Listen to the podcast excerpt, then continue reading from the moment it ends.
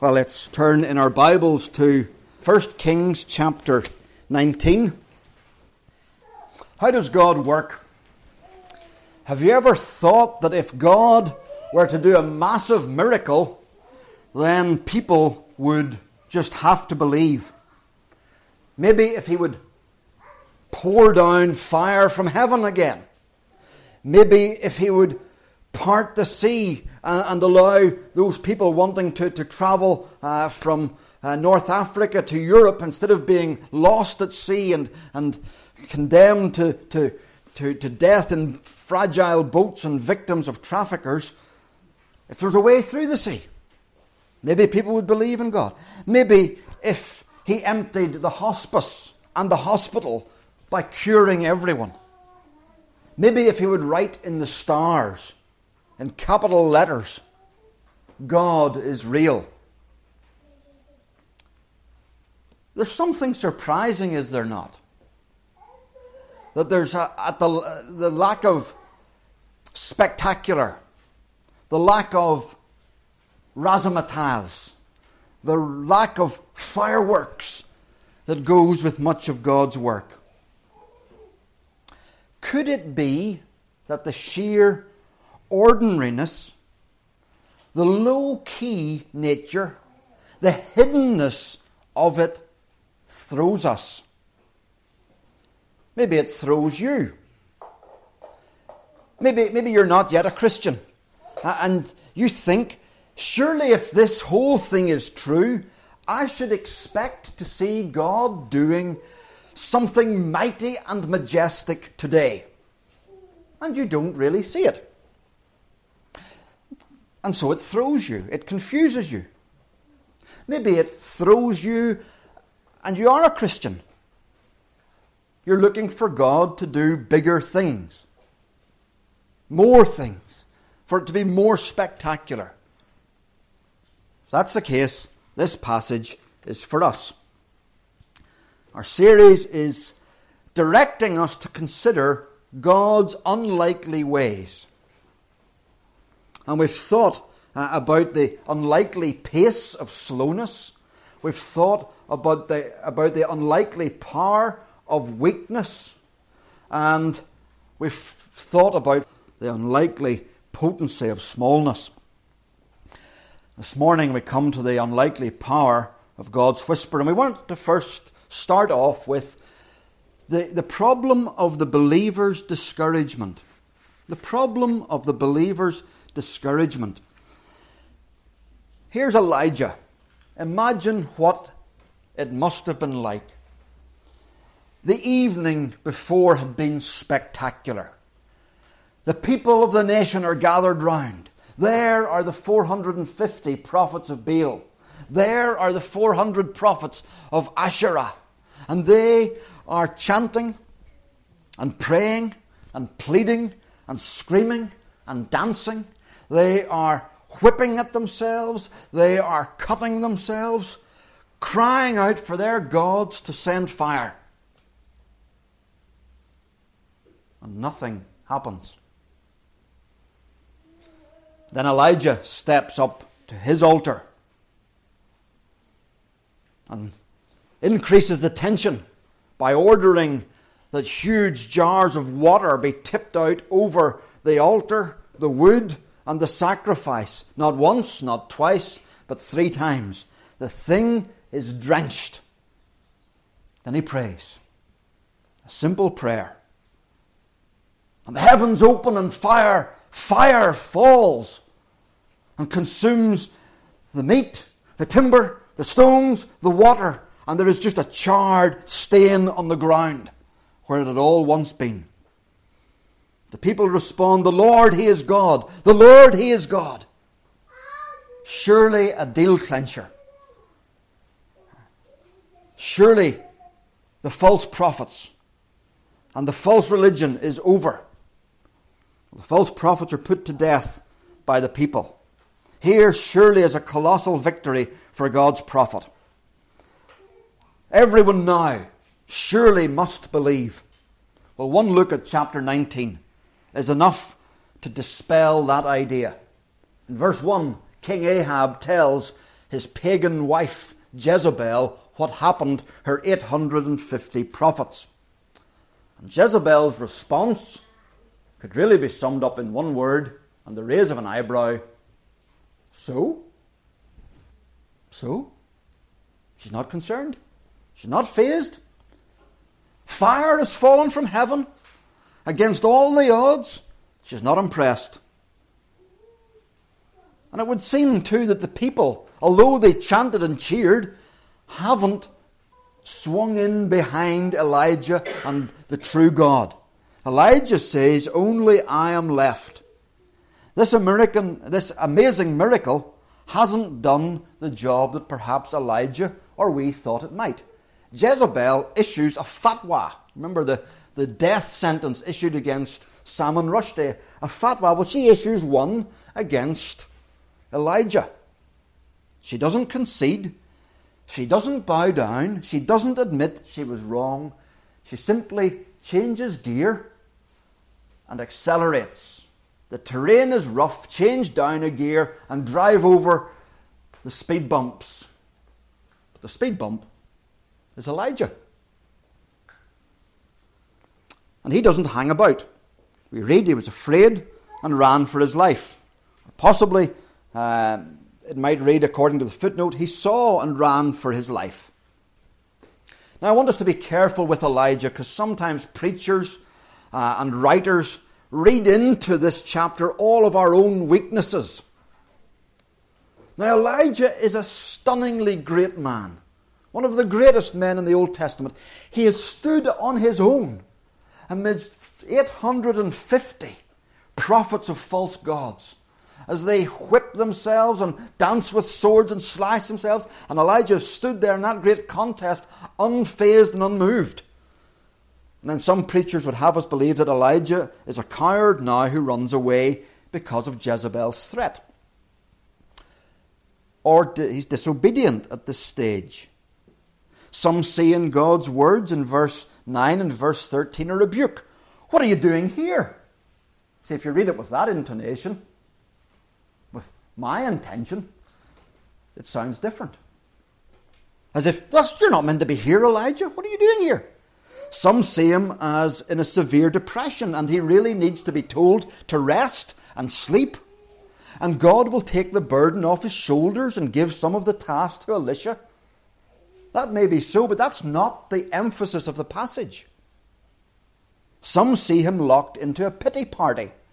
I am the only one left. That's not to, to, to see the emphasis of the passage. We have what we often see in Scripture the thing being emphasized by a sandwich. We have got something repeated and something key in the middle. So we've got something here and so the same thing here, and then we've got the meat in the middle. And we see that in verse 10. Uh, and then verse 14, there's our pieces of bread of the sandwich, Elijah's complaint and then in the middle, verse 11 and 12, the real meat.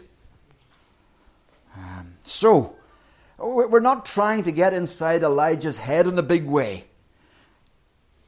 It's not Elijah's the focus, it's God is the focus. And God's whisper.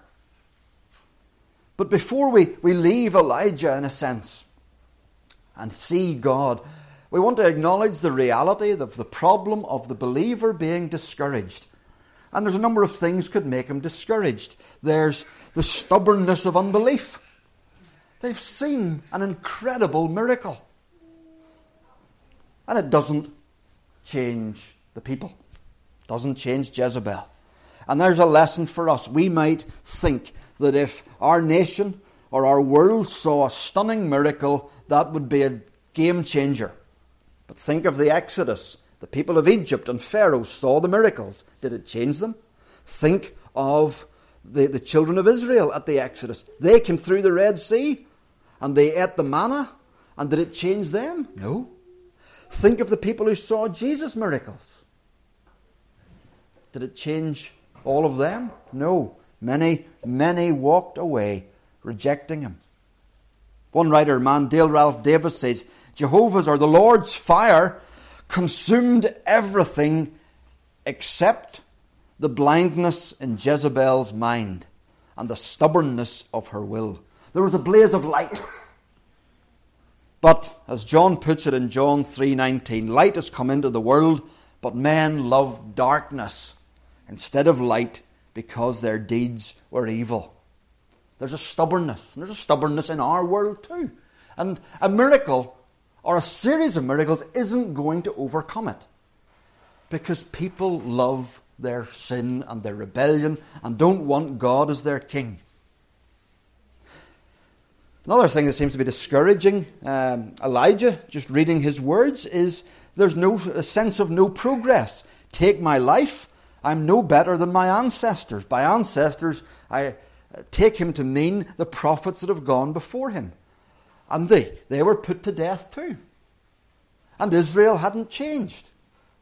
And here it would seem that Elijah saying there has been no progress at all with these people. They're going from bad to worse. And that's discouraging. And then he's burdened at the wickedness of the people. This thing that he says twice, verse 10 and verse 14 Lord, I have been very zealous for the Lord Almighty. The Israelites have rejected your covenant, broken down your altars, and put your prophets to death with the sword. That's a very specific set of complaints.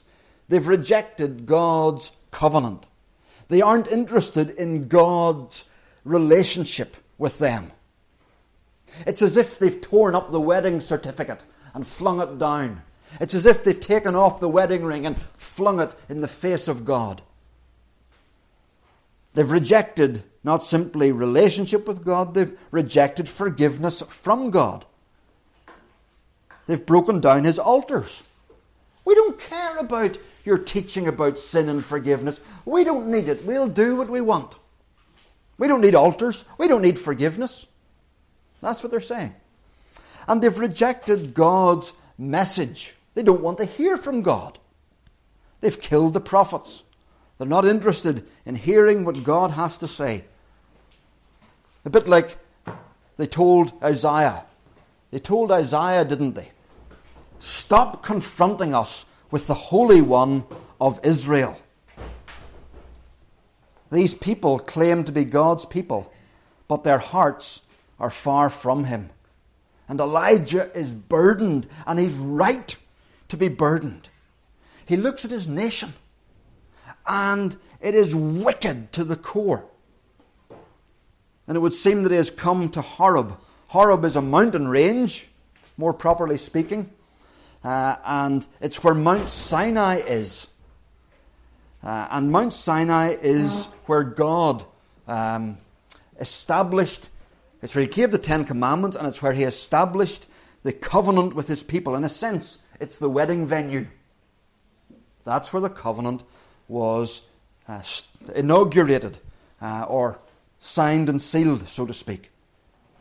And Moses, or not Moses, Elijah is back at the wedding venue saying to God, These people have flung this relationship in your face. He's here to ask God to deal with the wickedness of the people. He says, I've preached, the pre- preachers before me have preached, and the people are determined to disobey. Romans 11, verse 2 says that Elijah appealed to God against Israel. He's saying, God, you said when your people would break the covenant, you would bring judgment on them. We've preached mercy.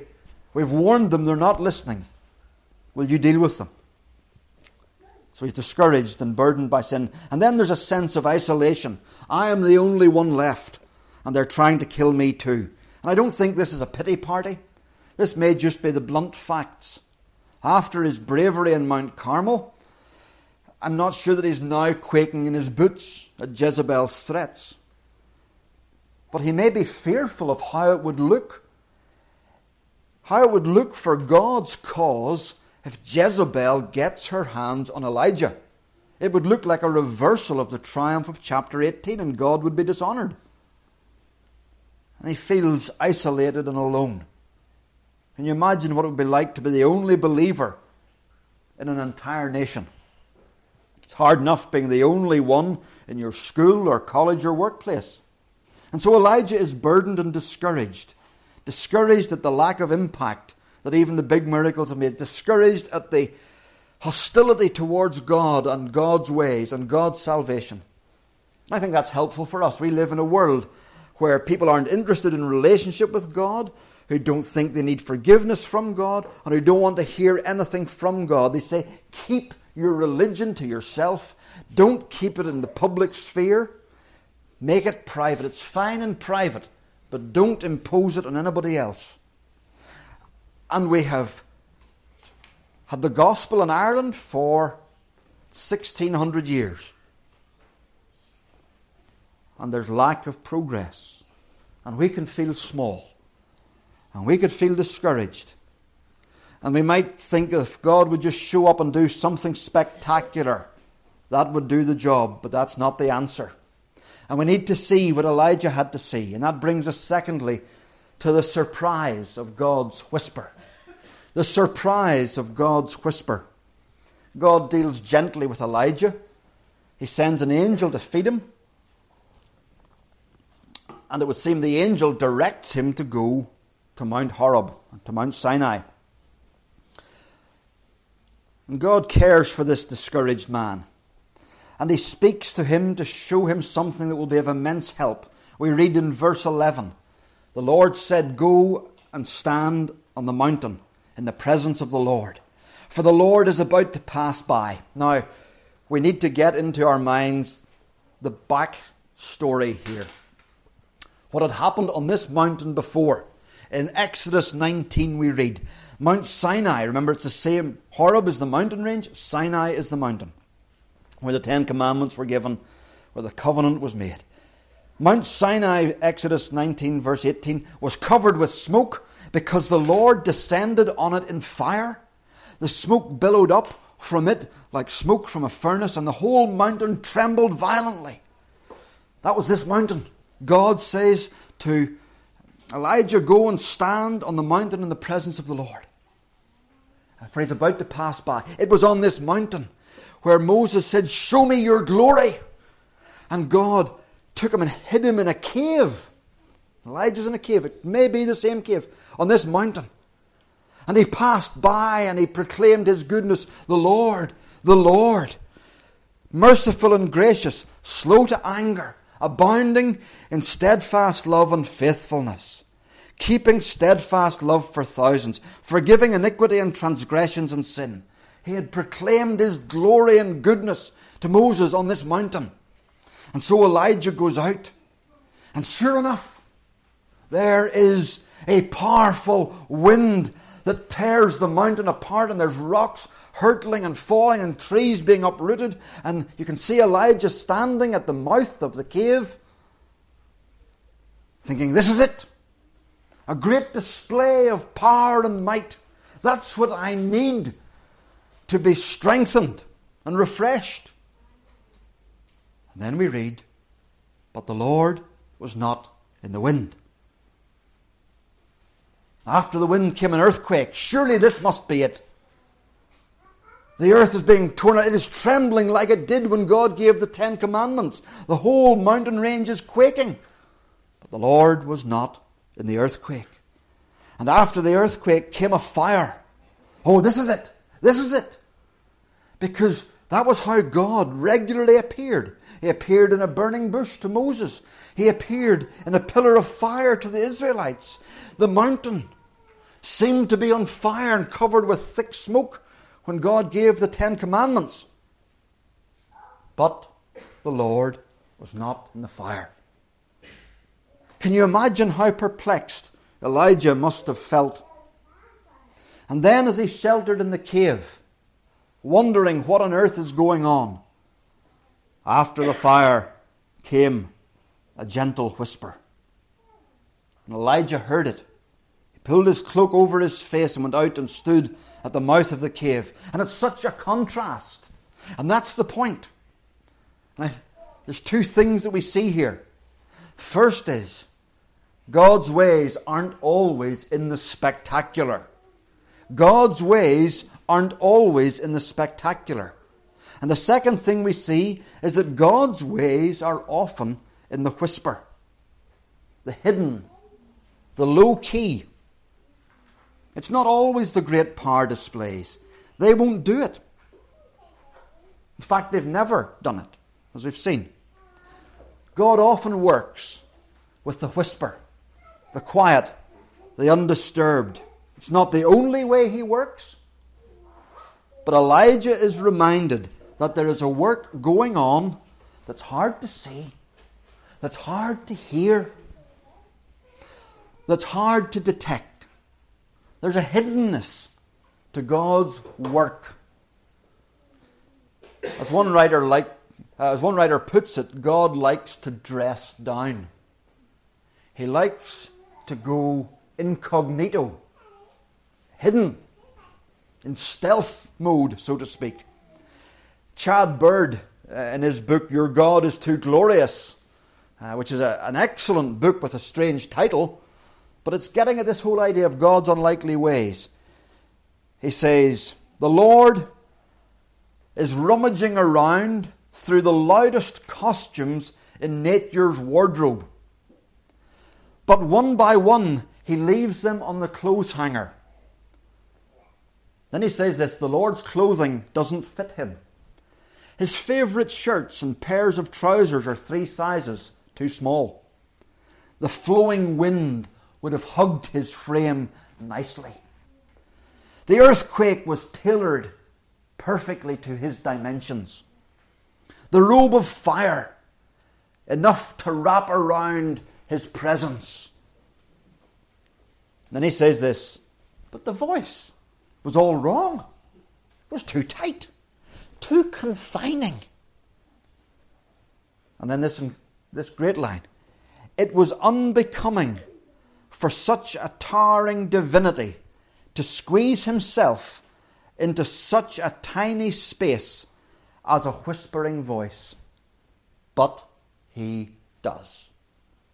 But he does. It was unbecoming for such a towering divinity to squeeze himself into such a tiny space as a whispering voice. So low a voice that you could almost miss it.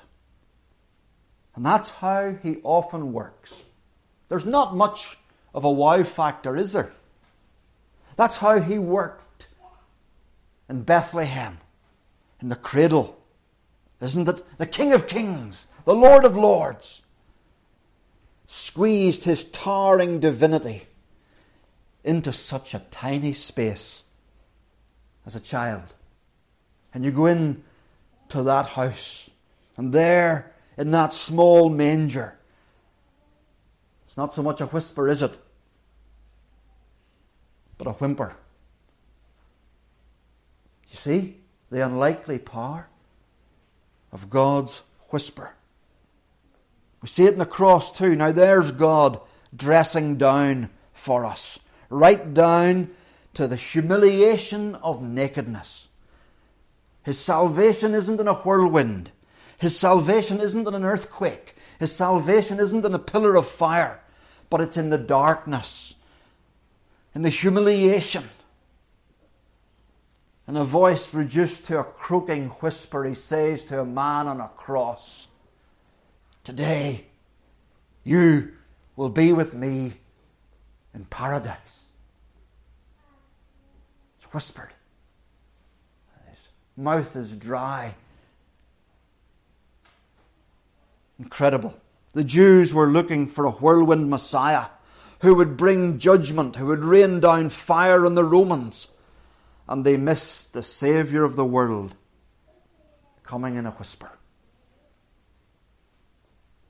Are you missing him? Have you missed him?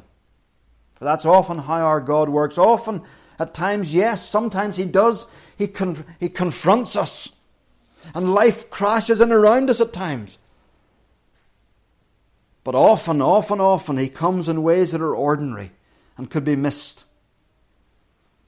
A friend speaks to us. And we hear their words, but behind them there's the whisper of God.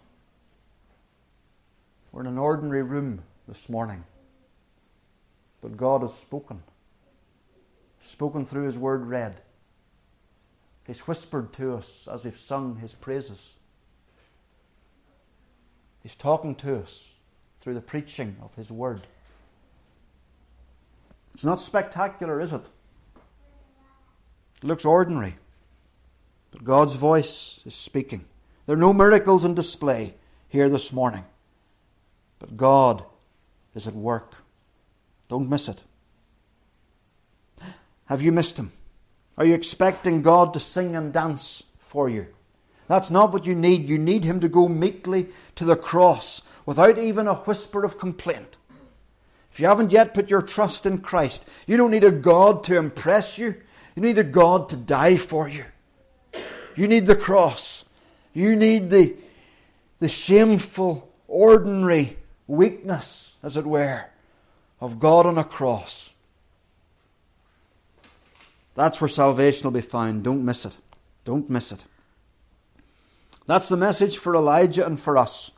And it's not just about starting the Christian life, it's about living the Christian life. It's about living for God in this world. Don't be so busy looking for fireworks that you miss the whisper.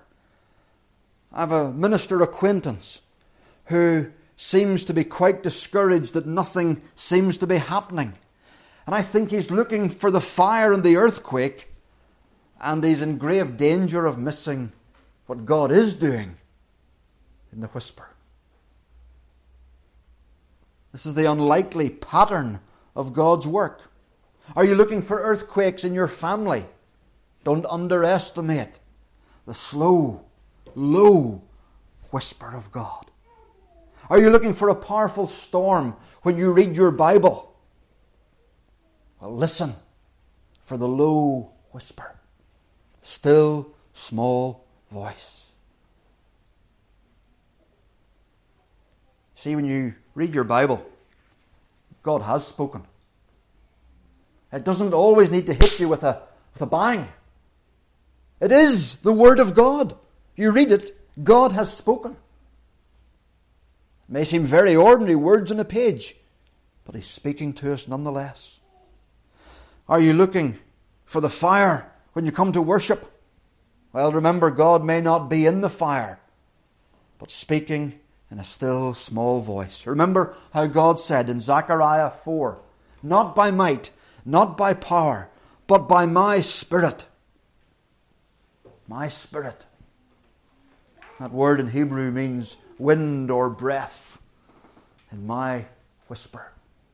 Almost, we could say. And thirdly, the power of God's whisper.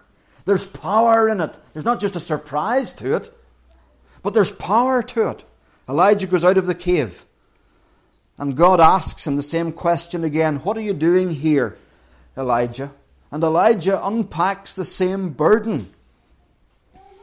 And this time, having shown Elijah that he has two modes of working, sometimes spectacular, like on Mount Carmel, but often in the whisper, he shows Elijah what he's going to do. And the still small voice says two things. As he recommissions this servant and says to him, Go back. Go back to the things that are discouraging you. Go back to the things that are hard. Go back to that wicked queen. Go back and live for me there because I am at work. And the quiet whisper, we see directs history. The quiet whisper directs history. That still small voice is all it takes.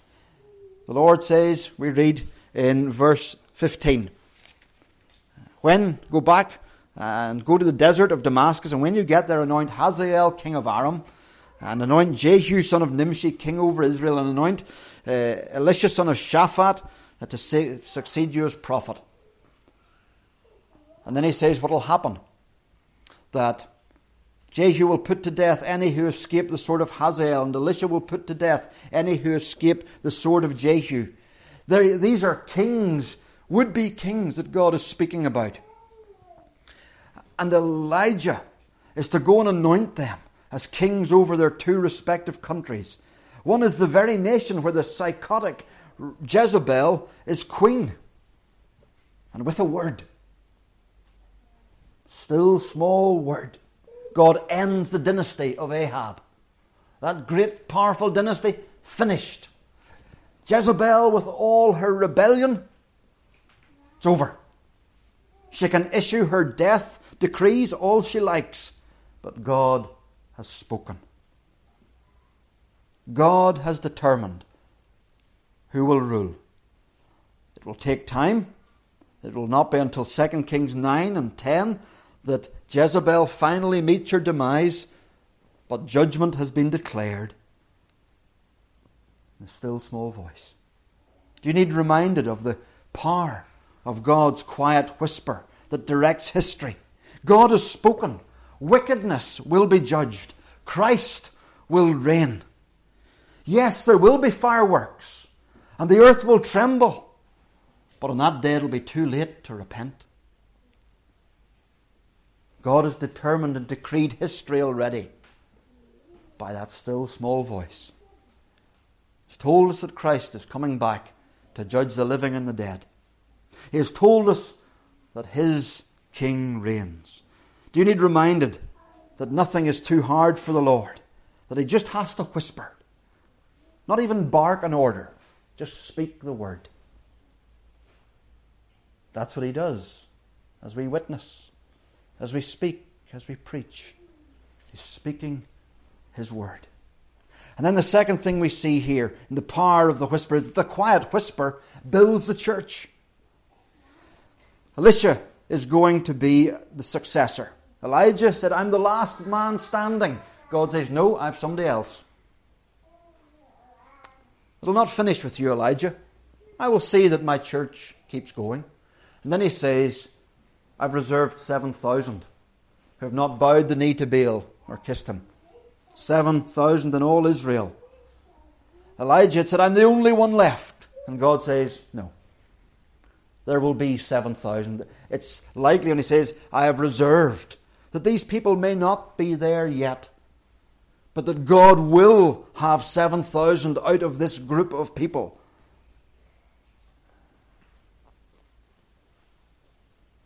It's the Old Testament equivalent, Dale Ralph Davis says, of Jesus' statement, I will build my church. God says, You might be the last man, but there's Elisha. And he's going to take on. And he says there'll be 7,000. Here's the steely determination of God I will build my church, and the gates of hell will not prevail against it. And there it is in a whisper. God has spoken. Jezebel can do all she wants to try and stamp out the worship of God, but she will be stamped out, and the people of God will multiply. And it's the pattern we see all over the world China, North Korea, Eastern Europe, Russia, the quiet whisper of God has prevailed. I will build my church. And so, as we finish, if you haven't yet put your trust in the God who's speaking to you this morning, you need to do that. It may not seem spectacular, but you need to listen to the quiet voice before the spectacular comes, for then it will be too late. And if you have put your trust in Him, then live with confidence in the Word of God and not in the displays of power. The Word is the power. And Jesus has said it will work like yeast. Slowly, you saw last week, but powerfully. So live with confidence in the promises of God. Don't be so focused on the spectacular that we dishonour what God is doing in the whisper. Do look for His hidden low key ways and have confidence that He's working, even when everything would seem to say to us we should be discouraged. Amen.